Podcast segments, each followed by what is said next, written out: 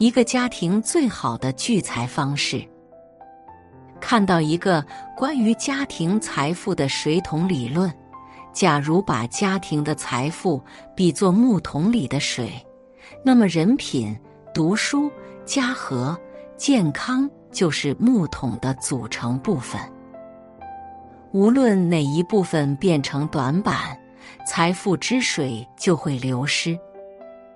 没有无缘无故的穷困，也难有突如其来的暴富。任何家庭的兴衰自有根源。一，人品惜才。范仲淹还未显达时，曾去寺庙求签祈祷。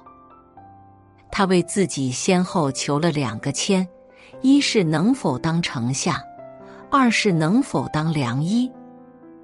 有人好奇地问他：“大丈夫当立志为相，但为何也想当良医呢？”范仲淹回答说：“丞相可以普济万民，良医可以治病救人。”这是范仲淹的宏愿，也是范家家风的映照。正心修身，积德行善，因此家族成才者无数。家业兴旺，靠运势可一时显赫，但长久的福音离不开家里每一个人的修养与秉性。万丈高楼始于地基，家庭昌盛绵延，往往以人品为根本。被誉名的家族有一条家训被代代谨记：以产以子孙，不如以德以子孙。其祖先辈穆廷，一直是乐善好施之人。饥荒之年，其他商家都在哄抬粮价，贝穆廷却削价三分之一售卖。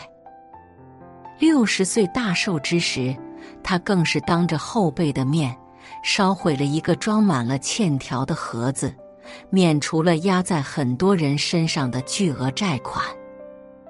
其叔祖父立氏也是以德为本，他将本是贝家私产的狮子林捐献出来，更捐资建立了公立幼稚园，贝氏诚训一桩。靠着这一诚一善，贝氏家族得以长盛不衰。积善之家，必有余庆；积不善之家，必有余殃。立好规矩。根植教养，一个家庭的兴旺，终究少不了人品。钱氏家族被誉为千年名门望族，两浙第一世家，这都来源于钱刘所创立的钱氏家训。当时钱家治理吴越有功，唐僖宗亲赐一块丹书铁券，但钱刘却为此。担忧的难以入睡，因为他发现得到丹书铁券的家族通常恃宠而骄，最后家败人亡。为了避免这样的情况，他创立了钱氏家训，在修身、治家、为学、处事等方面立下准则。也因为每一个子弟都在修身齐家上下苦功。吴越前世得以人才辈出，百年不衰。二，读书生财。英国作家笛福曾因批评时政被捕入狱，留下家中七个年幼的孩子。通过朋友帮助，笛福申请到一笔救济金，这笔钱均摊下来，刚好能满足每个孩子生活所需。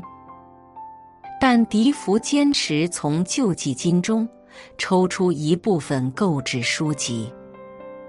他在给朋友的信中解释：世上只有读书的债，一旦欠下，便永远无法偿还。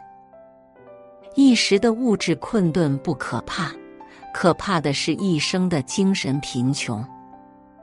格言联璧，有言：诗书起家之本。当我们苦苦挣扎在生活泥潭时，读书就是登顶的梯子。俞敏洪出生于贫苦农村家庭，母亲李八妹虽然是一个目不识字的农妇，但扫盲班开课后，她风雨无阻的去上课，晚上常常挑灯夜读。俞敏洪也因此养成了读书的习惯。他在北大四年就读了八百多本书。成为新东方掌舵人后，俞敏洪曾表示，读书改变了他家族的命运，让他不再困于山沟沟中。欲想出人头地，求得生活无忧，须在学海中跋涉，书山里求索。处比剑，得心知。书即是舟，在我们横渡万丈苦海。我们读的每一页书里，都藏着命运善变的契机。三家和聚财。哈佛大学曾进行了一项长达七十八年的实验，研究什么样的人最可能成为人生赢家，得出了一项很有意思的结果。与母亲关系亲密者，一年平均多挣八点七万美元；跟兄弟姐妹相亲相爱者，一年平均多挣五点一万美元。在亲密关系这一项上，得分最高的五十八个人，平均年薪是二十四点三万美元；得分最低的三十一人。平均年薪十点二万美元，家庭和，事业顺。若是家庭乌烟瘴气，工作上又岂能全力以赴？罗永浩在一次采访里提到，很多创业的同龄人，有些人因为婚姻不太好，后面事业也都出了问题。还有些人赚了一些钱，但感情一团糟，日子过得也很难受。所以他觉得自己活了半辈子，最幸运的是有个好伴侣。罗永浩和妻子结婚至今十几年，他的事业几度大起大落。以暴脾气著称的他，却从没对老婆说过重话。妻子呢？也总能理解丈夫的压力，照顾他的情绪。后来他破产，欠了六个亿，要人担保，妻子二话没说就签了名。现在这些债务已经基本还清，他的事业也迎来了第二春。曹雪芹在《红楼梦》中借探春之口说道：“一个家族。”从外头杀来是杀不死的，必须先从家里自杀自灭，才能一败涂地。家庭不安，百财不落。父子笃，兄弟睦，夫妻和，一家子尽往一处使，拧成一股绳，日子便能蒸蒸日上。四，健康守财。诺贝尔经济学奖得主阿比吉特和埃斯特在《贫穷的陷阱》这本书里提到了一个奇怪的现象：政府免费发放药物、消毒剂、营养片，穷人们常常懒得去领。一百美元的绿包能预防三十二种疟疾，他们也觉得没必要购买。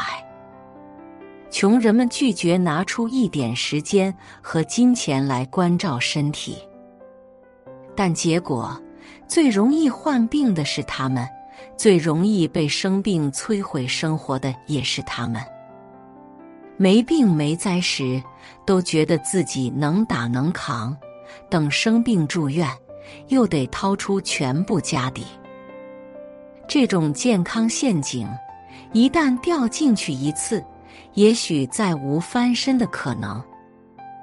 多少人作息不规律，饮食不健康，把身体折腾的千疮百孔，最后家庭积累的财富可能毁于一次大病。多少人对小病小痛从不在意，担心去医院要钱，拖到最后的结果是把后半生都搭进去。北大教授刘国恩做过一项调查，财富积累关键的因素是什么？也许你以为是环境、背景、运气，可结果令人大吃一惊。是身体健康。他总结道：“只有健康才是人生的大局。”多少人因为忽视健康，不得不花费巨大的代价偿还。中产家庭与贫困家庭的距离，也就隔着一场大病。所以，守住健康，就是守住一个家的财富密钥。清代学者孙其逢认为，家运之盛衰，天下不能操其权，人不能操其权，而己自操之。当我们经营好家庭，投资好自身，财富自然就会往家里流淌。